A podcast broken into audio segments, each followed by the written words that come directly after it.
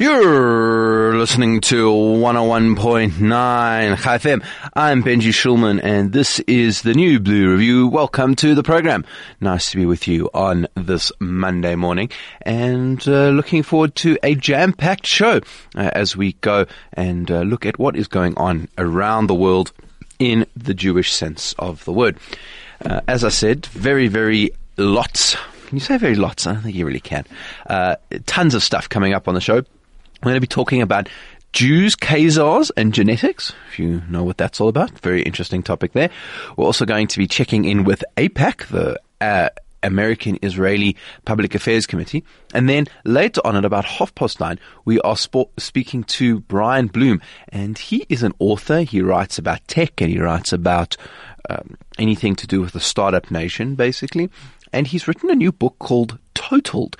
Uh, and it's all about the Better Place project. Now, if you might know Better Place, uh, it is uh, uh, a a very interesting story of a of a uh, car company, basically uh, that that was trying to go electric and they went under. So we'll be getting to them at half past nine uh, and talking to them and finding out with Brian Blum about his book that he's written and and, and what it was that Better Place was and, and, and how it kind of didn't succeed. So anyway, so, so that is, that is what we're, what we're going to be doing. If you want to be part of the show, you can always SMS us 34519, email us on air at chaifm.com, um, uh, tweet us at, at chaifm or email, or uh, WhatsApp us 061 895 1019 uh, and we will uh, we will happily uh, have a chat to you.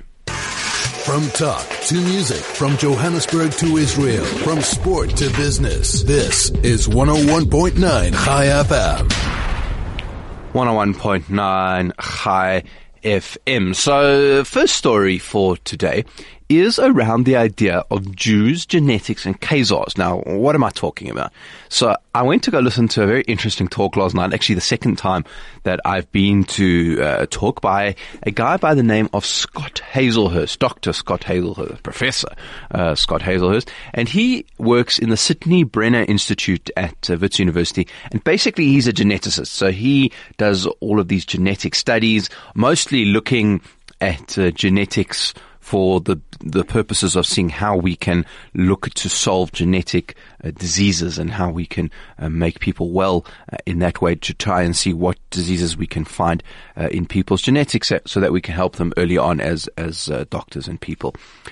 But he also has a specialized interest in population uh, dynamics and uh, where do different populations come from and how basically we as humans are all connected to one another using using our genetics, and he's done a specific study uh, on on uh, on genetics that are associated uh, with with Jewish people, and it was a fascinating talk, and it was a whole hour long. So there's no real way that uh, I could summarize it up, but uh, I, uh, th- if you get a chance to speak to him, uh, if he maybe speaks at Limmud again uh, this year, which is where I first heard him last year, it's definitely someone who I would uh, recommend uh, uh, going to talk to or listen to rather, because he is very, very interesting and and really breaks down some of the science that goes behind genetics, which is obviously quite complicated, but he breaks it down so that you can understand it and really, you know, really get a sense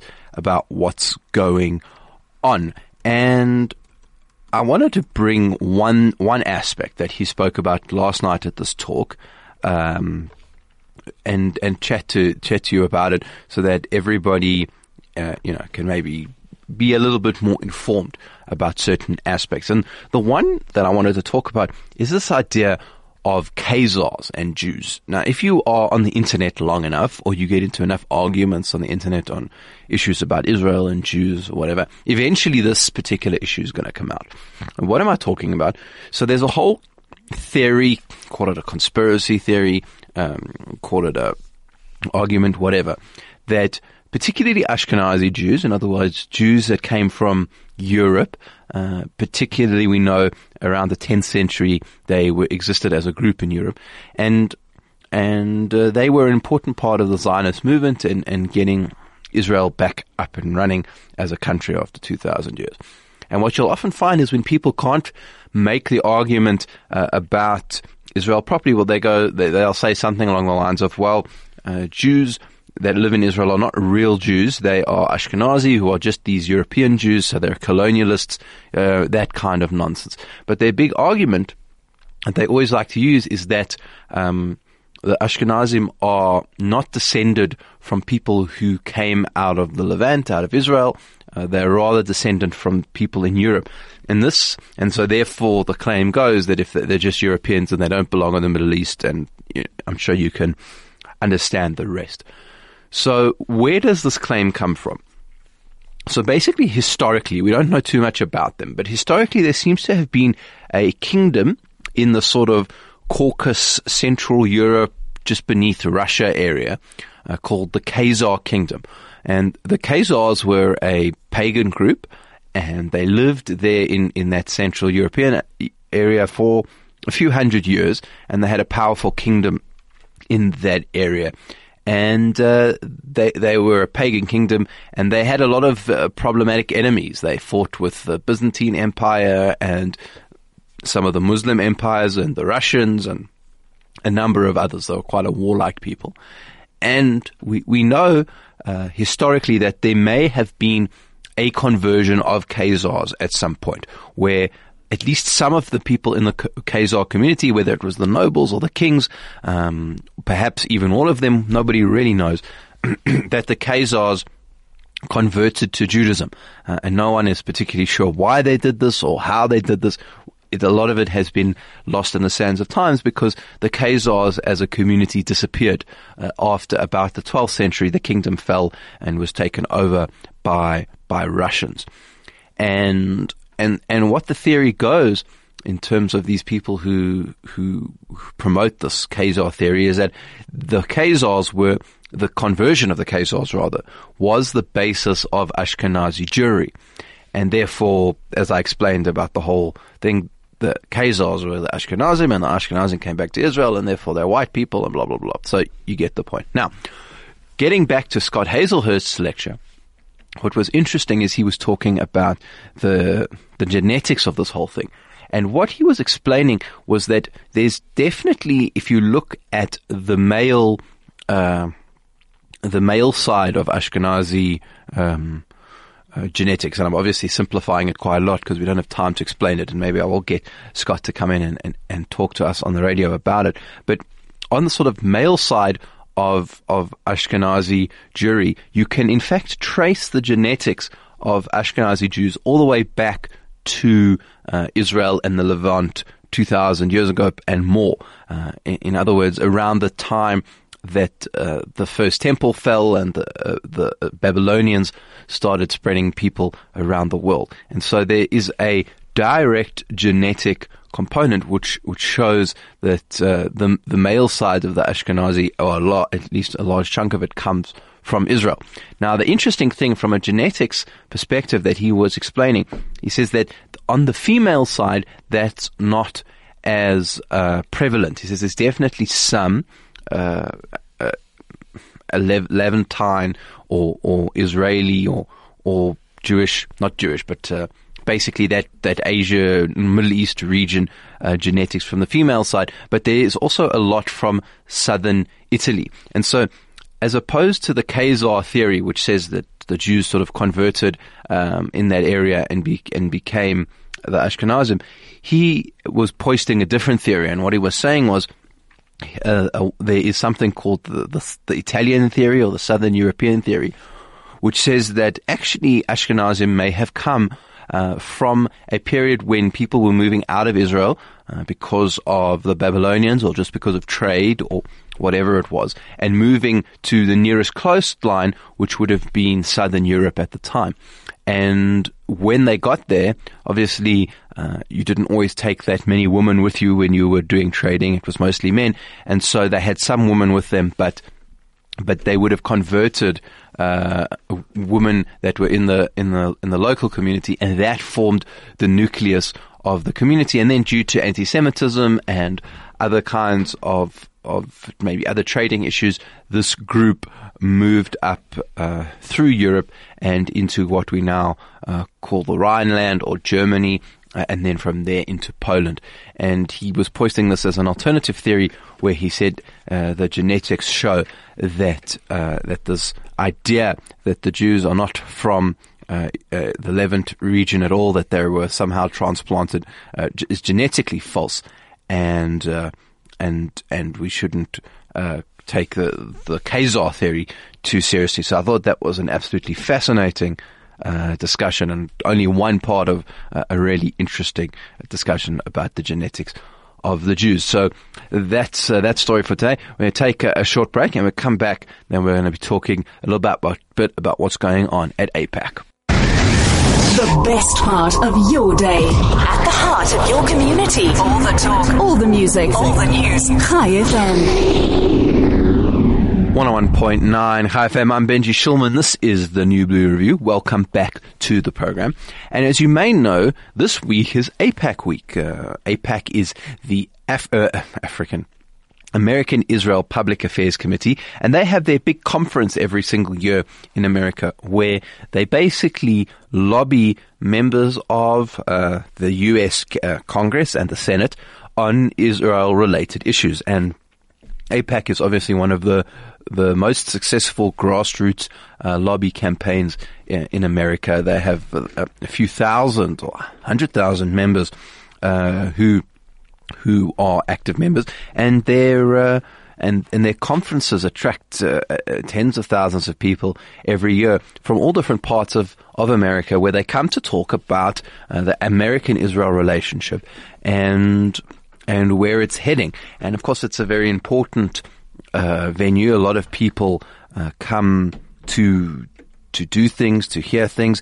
And, and it's very interesting. I went last year, and, and people come from all over the place. Uh, people's shuls, uh, they come from schools, they come from community organizations, uh, they come from uh, just uh, wherever uh, they are because they believe that, that America and Israel should have a positive and strong relationship. And not just Jews. I met many members of the African American community, uh, many, many members of the Christian community. I met uh, Muslims. Uh, I see that uh, in some part of uh, America, I'm not exactly sure where, but there is in fact the first congressman uh, Muslim congressman who's running for Congress under the Republican banner, uh, which is something that's never happened before. There had have been Muslims who've run under the Democrat uh, banner.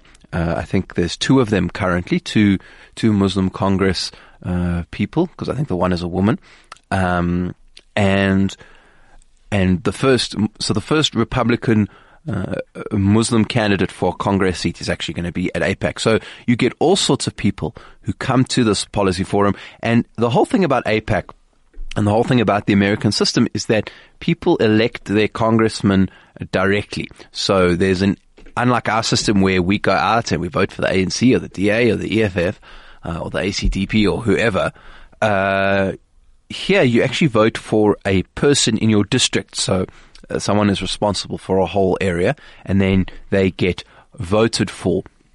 And, and so you can actually talk directly to the person who represents you in a given area. And what they've managed to do with AIPAC, uh, along with the senators who represent states, is actually lobby various people, doesn't matter whether they're Democrats or Republicans, just doesn't they don't care about your political affiliation. All they're interested in doing is improving the relationship between uh, Africa, excuse me, America and Israel. So, what is on the agenda for AIPAC this year? Because obviously Trump uh, does make some things easier and some things more difficult. Because AIPAC likes to get everyone around the table, the the Democrats and the Republicans, uh, and and get them to agree on things, which is obviously very difficult in America at the moment. So uh, it's uh, interesting to see what is on their uh, agenda. So one of the big ones is security assistance. Uh, AIPAC wants to get Congress uh, to codify the $38 billion over 10 years guaranteed to Israel um, uh, under the Obama administration, and AIPAC wants the House of Representatives to authorize expenditure for five years so that people can actually start paying for things.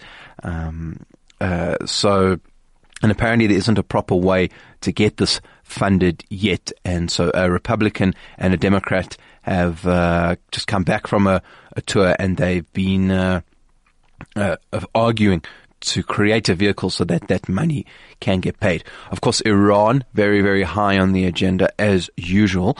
Uh, AIPAC wants more sanctions on Iran, particularly targeting the Iranian Revolutionary Guard Corps, which is the one of the key entities that's responsible for Iran's military interventions in places like Syria uh, and Iraq. And uh, they also want to lower the sanctions, uh, triggering um, triggering other the, excuse me, lowering the sanctions floor. So there, there's certain kinds of um, flags. If something happens, then then a sanction can be implemented. They want to lower some of uh, those, and of course, the Iran deal is very much on on the agenda. Uh, Donald Trump obviously has concerns about the Iran deal, and uh, they want to strengthen the deal. Um, and uh, of course, there are the Republicans who just want to remove it uh, in general. There's also the issue of BDS. Uh, AIPAC is looking at a, a, host of bills in both the Senate and uh, the, the, the House of Representatives. That's the uh, the Congress people, where that would target the BDS movement, um, especially over a UN issue where the UN wants to name companies that are operating in uh, the, the Palestinian territories and, and target them for for boycott. So uh, they want to try and make American laws that would make that uh, very difficult. Bibi will be talking to the conference, um, and he's also going to meet with Trump while he's there. And of course, I'm sure we will have uh, a lot of talk about the peace plan, Jared Kushner's peace plan, which has become a little bit more complicated since uh, there's been some issues in the White House. Uh, we, we, I don't know if Trump himself is going to be talking. Uh, but yeah, that is uh, what is going on. They also apparently will be having a, a village in, in AIPAC, which is going to include a simulated flight on an F 35, uh, which so that's uh, a representation of the Iron Dome. You can check out what the Iron Dome does, uh, or even a bunch of clown doctors uh, from Israel that go around uh, all around the world and uh, and help kids feel. more happy and relaxed, as well as is- the Israeli Guide Dogs Association. So all sorts of stuff happening at AIPAC. Very, very interesting. Um, um, organization and one that does a lot of good work in strengthening the America Israel relationship and something we can all learn a lot from. So that is the AIPAC uh, aspect. We're going to take a short break. When we're coming back, we're going to be talking to Brian Blum. Stay relevant and up to date. Informed. This is 101.9 Chai FM. You're listening to 101.9 Chai FM. I'm Benji Shulman, and this is the New Blue Review. Welcome to the program. Now, if you might remember a few years ago, there was a very audacious plan uh, by an Israeli guy to get the world off of oil. And how did he want to do that? He wanted to create a proper grid of electric cars. And he created a company, it was called Better Place, where he decided that he was going to rid the world of, of oil dependency by creating electric cars and he was going to start off by doing this in Israel and then going all around the world. And he made huge waves. He raised nearly a billion dollars in funding, uh, and then it all kind of fell apart, even though there was all this hype and all this interest. And uh, a guy, he is a tech reporter in Israel, uh, has decided to write this story up uh, so that people can understand what it means to fail when it comes to a startup because we often hear about the successes uh, and also uh, you know what it means to really chase one's dream uh, and uh, and try and change the world and how it sometimes is successful and sometimes isn't. So uh, I'm very happy to have on the show today Brian Blum, who is the author of the book Totaled, uh, talking us today. How's it, Brian? How are you doing? Welcome to the New Blue Review. Thank you, Benji. Nice, nice to be here. So, first of all, give us a context. Uh, Agassi, he's the founder of Better Place. Why did he decide that he wanted to to go for this thing in the first place? Uh, Agassi is is one of the most creative and charismatic and powerful entrepreneurs I think Israel has, has ever seen. He, he really could you know, sell, you know, as Thomas Friedman once put it, he could sell, um, uh, I think, uh, uh oil to the Saudi Arabians or car- camels to the Saudi Arabians. He's very, very um, fascinating guy. And he was an executive. He had uh, sold some companies, and he was an executive at SAP, the large software infrastructure company. And he was also a part of a group called the Forum of Young Global Leaders that met at Davos, Switzerland, part of the World Economic Forum. And they were charged every year with trying to to do something big in the world. And and the charge that year was to figure out what, some way to make the world a better place. And Shai Agassi, the entrepreneur here, um, felt that the best way to sort of move the needle on on climate change and the environment and things that could really make the world a better place was to try to move cars away from gasoline powered cars to electric powered cars. And they worked on a plan and they worked with some Stanford students to, uh, he and a partner to, to build this plan up and wound up uh, raising all this money and getting uh, a whole bunch of people involved. Uh, and and it really was you know coming out of the best motivations to to really make you know a, a, better future for our children you know with a cleaner environment you know less dependency certainly for Israel on foreign you know oil manufacturers and foreign powers uh, it was really incredibly exciting uh, back in 2007 when it got started. Now, one of the interesting parts about Better Place is that they thought that they would, if you'll forgive the expression, test drive this idea uh, in in Israel. What was the basis behind that decision? Was he just being patriotic, or was there other factors involved? Yeah, there definitely was a patriotic aspect because uh, it could have started anywhere. In fact, the company was uh, founded in Silicon Valley, not in Israel. Although R and D, you know, quickly moved to Israel, and uh, but but we are an island here in Israel, and that made a lot of sense for the Better Place model. Now, what do I mean by an island? We're not an island, but we are surrounded on all sides by by borders. You know, we've got the Mediterranean on one side, Lebanon, Syria, Jordan, Egypt. So we can't really drive outside the boundaries of the state of Israel. Now, the Better Place model was how can we get past what has been a real gating factor for electric cars, which is what we call in the business range anxiety. And that's the fear that you're going to be driving and you're going to run out of electricity somewhere in the middle of nowhere. There's not going to be a charging spot or a station or anything like that. So how can you allow, you know, a car to go anywhere? And this based on the technology that existed in 2007 when the company started. And at that point, you know, electric cars couldn't go three, four hundred kilometers like a Tesla or a GM or you know today's modern electric cars can go. They could go about 100 kilometers, maybe 120 kilometers maximum. So that that meant that you really couldn't go very far from your home charging spot. So the Better Place idea was let's put battery switching stations all over the the country. So every 100, 120 kilometers, if you needed to keep going, you wouldn't have to plug in and wait for the car to charge. You would drive into this this station, look kind of like a gas station or a car wash. Your car would get lifted up on a platform. A robot would come in underneath the car, take the spent battery out, and put a brand new filled in battery in, and in five minutes you'd be up and up and running and on you go. And now the reason I say all that is in Israel you could cover the entire country with just 42 stations. You could go everywhere from Jerusalem to the Golan to Eilat to Tel Aviv and and and you can't do that in a vast territory like the United States. And technology was actually a big part of the whole selling point of Better Places. It wasn't just the switching stations, which were a little bit uh, high tech to begin with. The whole basis was that they would be able to track uh, the electricity. You'd be able to track uh, how much kilometerage you, you still had to drive. So actually technology was a key point in trying to sell the electric cars as a differentiator from, from petrol cars. Yeah, absolutely. The uh, you know when you have an electric car and you're worried about running out of out of juice, having the sophisticated uh, um, software on your dash in your car, they called it Oscar, which stands for Operating System for Cars. Oscar, so everybody just called it Oscar. It's not Oscar the Grouch from Sesame Street, but you know Oscar.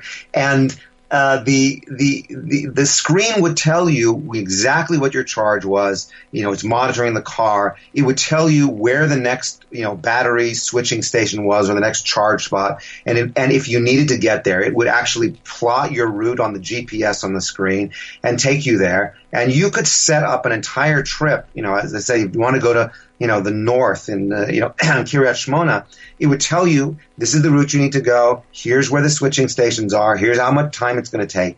That part was very, very cool.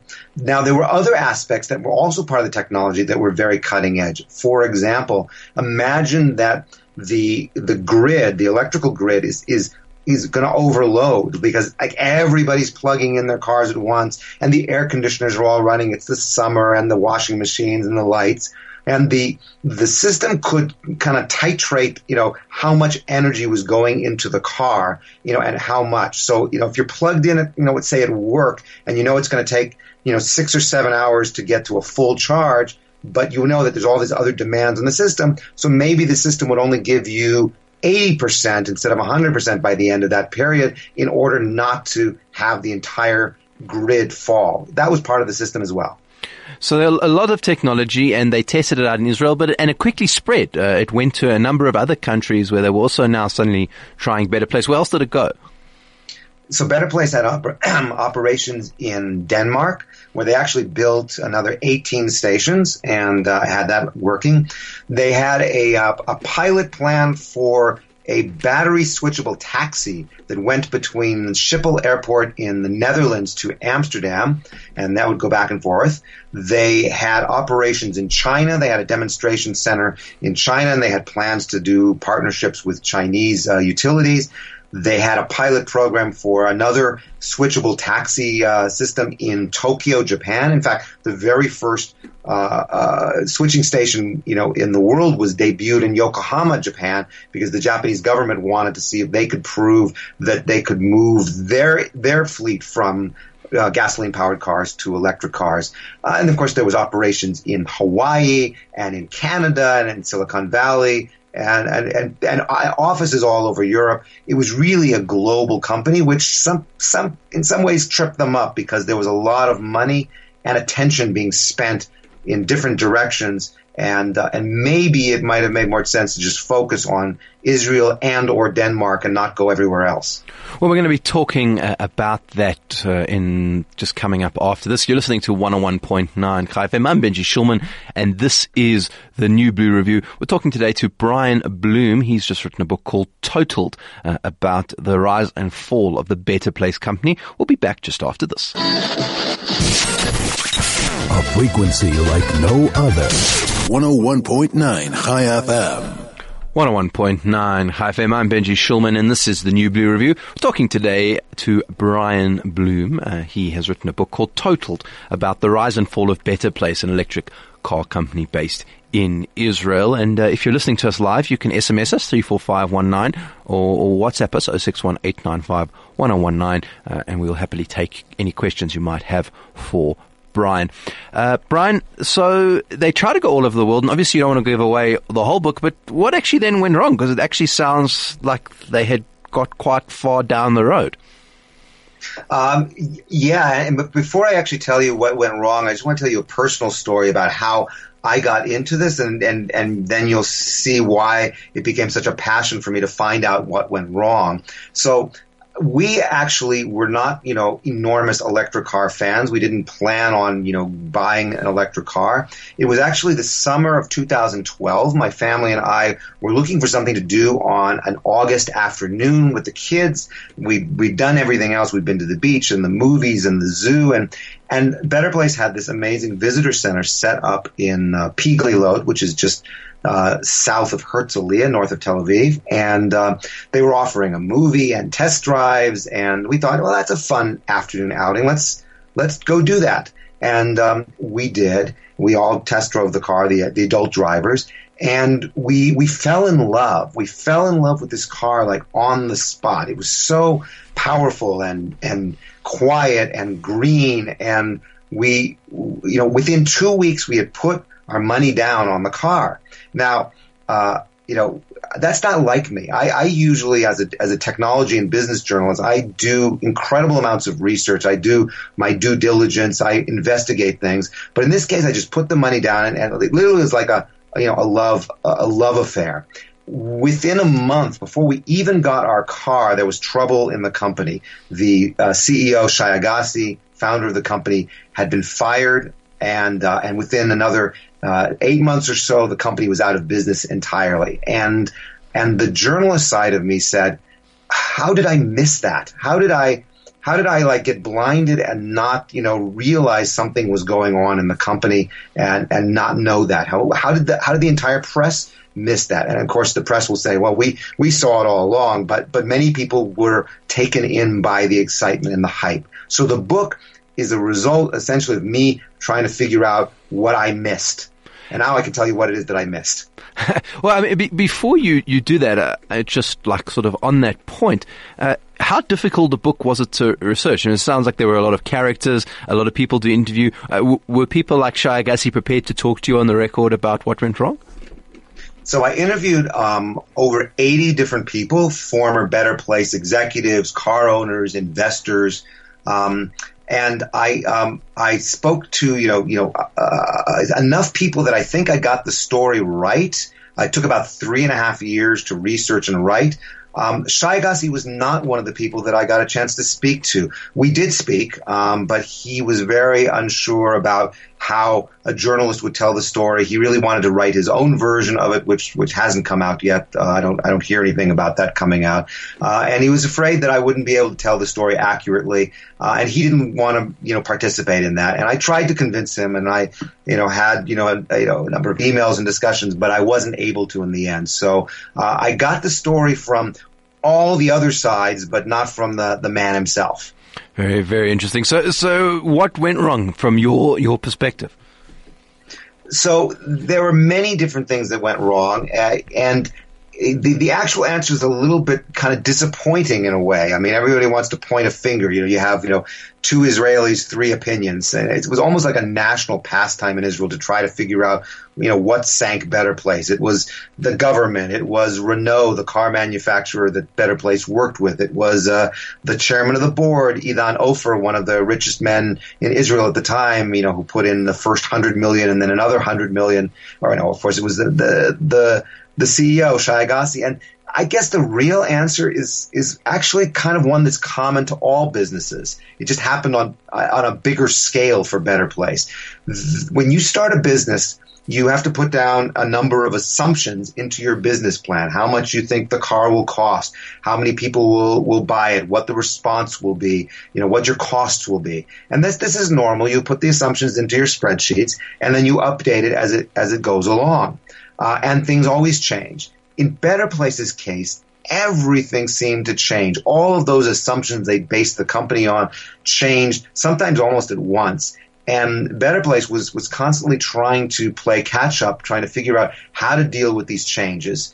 And ultimately, the changes became too great for the company to compensate. So just to give you one, you know, one small example, the car was originally meant to be either free or inexpensive. That was the way that Shai Agassi sold it. That's the way he presented it on stage. It's going to be cheaper than a gasoline powered car. It might be free with a monthly subscription for electric miles or electric kilometers.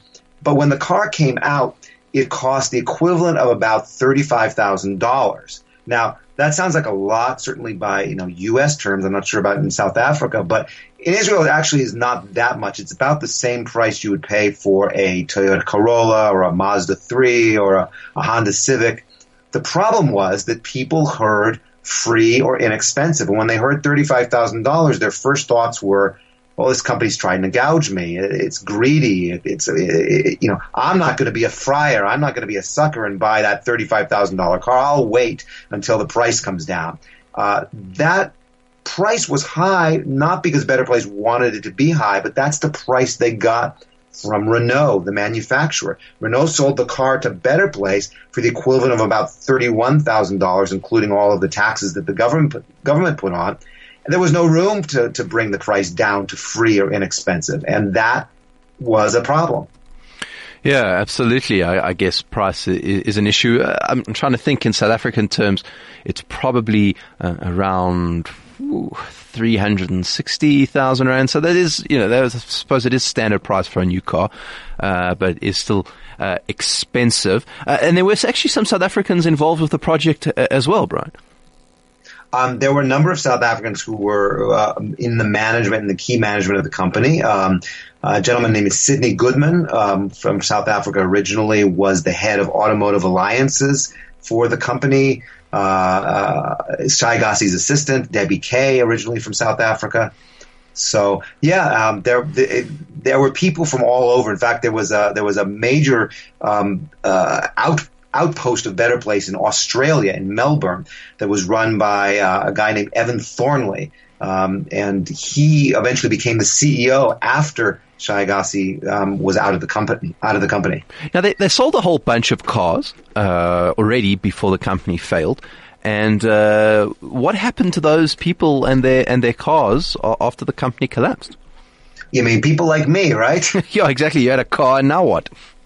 So um, interesting. The uh, the drivers of these cars uh, did not want to give them up. There weren't that many of them. There were only about a thousand of us in Israel, and that's way below the, the you know the originally they predicted they'd sell fourteen thousand you know cars in the first year alone, uh, and it dropped down to you know less than a thousand. But um, we loved our cars. We didn't want to get rid of them. Uh, it's it's funny, even though we could no longer drive all over the country because the switch stations were closed. We could only you know first we could drive you know 120 kilometers, and then you know car batteries are like you know, cell phone batteries or laptop batteries. They deteriorate over time. They become less, you know, they get less range. So first we could drive to from Jerusalem, where I live, to the airport, and then we could only drive to the city of Modi'in, and then we could only drive to the city of Beit Shemesh, and finally it was a it was a city car. And even so, we still didn't want to get rid of the car. We wanted to keep it and drive it because we loved it so much. Remember, I told you it was a love affair. It still was four and a half years later.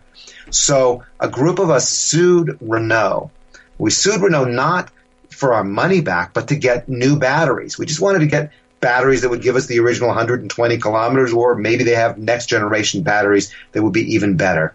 And Renault said, well, we don't have any more batteries. We've, you know, we've shut down the project where, you know, we, they move manufacturing of the of the car, you know, to South Korea. You know, we're not going to send batteries all the way back from South Korea. And so finally, after you know, really four and a half years since the company went out of business, they offered us a settlement. They they agreed to pay us half of what we paid for the car originally. Which is not bad after four and a half years. It's not a bad depreciation. And we thought, okay, well, we could keep the car, drive it, you know, only, you know, 20 miles or 20, you know, 30 miles before it runs out of juice and then pay somebody to tow it away. Or we can take Renault's offer. And we took their offer. And now I drive a gasoline powered car. Brian Blum talking to us about his new book, Totaled, which talks about uh, the attempt to create uh, electric cars in Israel. We'll be back just after the break. Connecting our community. Choose life. Choose high. 101.9 Chai FM. 101.9 Chai FM. I'm Benji Shulman, and this is the new Blue Review. Speaking today to Michael Blum uh, about his book Totaled, uh, which deals with uh, the rise and fall of the Better Place company. Now, uh, you know, Brian, often in Israel we have this culture of the startup nation, and everyone wants to be successful in in in a startup and uh, bring technology to the world. Uh, you haven't written a book about that. You've written a book about somebody failing uh, and and not winning. Uh, has that uh, affected the reception that the book has has got from the public? Uh, you know, when I first wrote the book and I pitched it to my uh, to my uh, agent, and, and she went out and pitched it to publishers, you know, in New York. That was the first thing we heard is, you know, people don't want to read books about failure. They want to read books about success. Uh, and so it was a hard sell to, to just get this book published. Um, ultimately, you know, it did come out in print and ebook on Amazon and everywhere else, and, and it's been selling very, very well. Uh, but it, it, it's not what you would normally expect. Um, I think one of the successes of the book is that it's not written like a business book. It's not like you're you're reading it and, and getting lessons about you know what to do or what not to do. I mean, although those are in there as well. Really, it's it's a it's a narrative. It's a who done it. Eh, you know, I kind of describe it as Agatha Christie meets Michael Lewis. You know, Michael Lewis who wrote books like The Undoing Project and Moneyball. You know, so there's there's that business sort of mystery element to it, but there's also like, you know, all along you know that's that the company is going to die. So, you know, you know, how did that happen? And it plays out in that kind of, you know, narrative way that you are their way. It's it's a, it's it's I, it's kind of funny to say about a business book, but it's really it's really a page turner.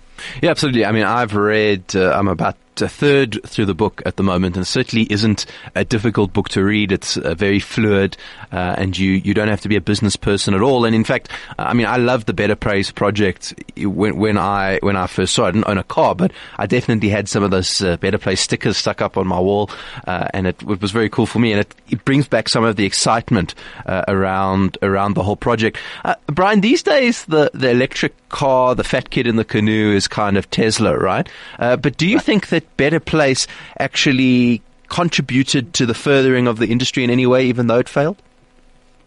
Ironically, by by putting out a model for a battery switch network, I think Better Place demonstrated that that actually is not what people want. Uh, you know, it, it, at the time, in again going back to 2007, it was the, really the only solution for providing uh, you know, the ability to go anywhere in the country and not worry about range anxiety. But batteries have gotten slightly better. The way that they put batteries into cars have gotten better, and, and this is key. Tesla it doesn't doesn't necessarily have a better battery than the Better Place battery, even though it can go three times as far. It's just that you know Tesla has more batteries. They have three times as much battery under that car, and it's arranged differently. It's un, you know underneath the car as opposed to in the trunk.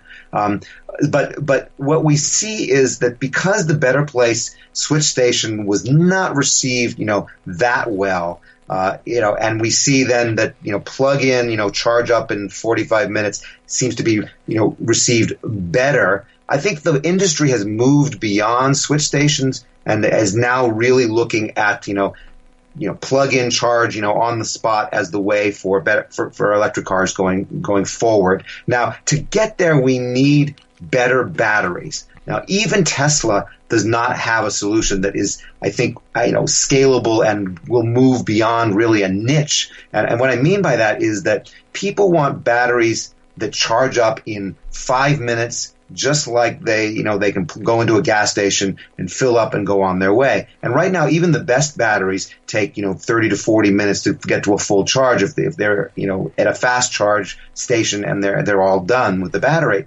And, you know, people have said, well, you know, you stop, you get a cup of coffee, have a croissant or a Danish, you know, and then it's 40 minutes and you're on your way.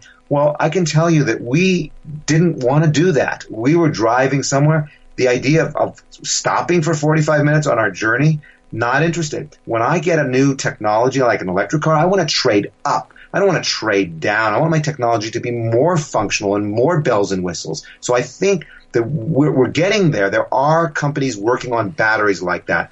But until those batteries exist, I don't think any of the electric car companies are going to be more than a niche. And I think we learned that in part from the Better Place failure. So, coming up to the end of the show, Brian, uh, how can people get hold of your book?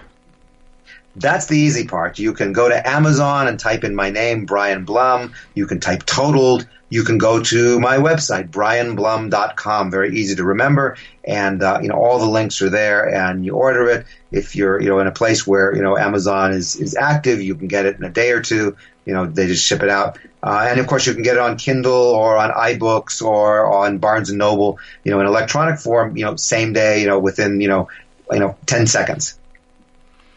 Right. Well, then uh, there, there you have it. Brian Blum, thank you so much for being with us on the new Blue Review and uh, Mazel Tov on your new book. Uh, Thank you. Amazing uh, and interesting read, worthwhile going out there uh, and getting it. Brings us to the end of the show for today. Thank you so much for everyone for listening. Uh, thank you to Craig for pushing all the big buttons, Mandy who does all the production, uh, and everyone at the station who helps put the show together. If you want to engage with us, please feel free. Uh, you can tweet me at Benji underscore Shulman. I will happily tweet back or follow us, and we'll chat to you next week on the New Blue Review.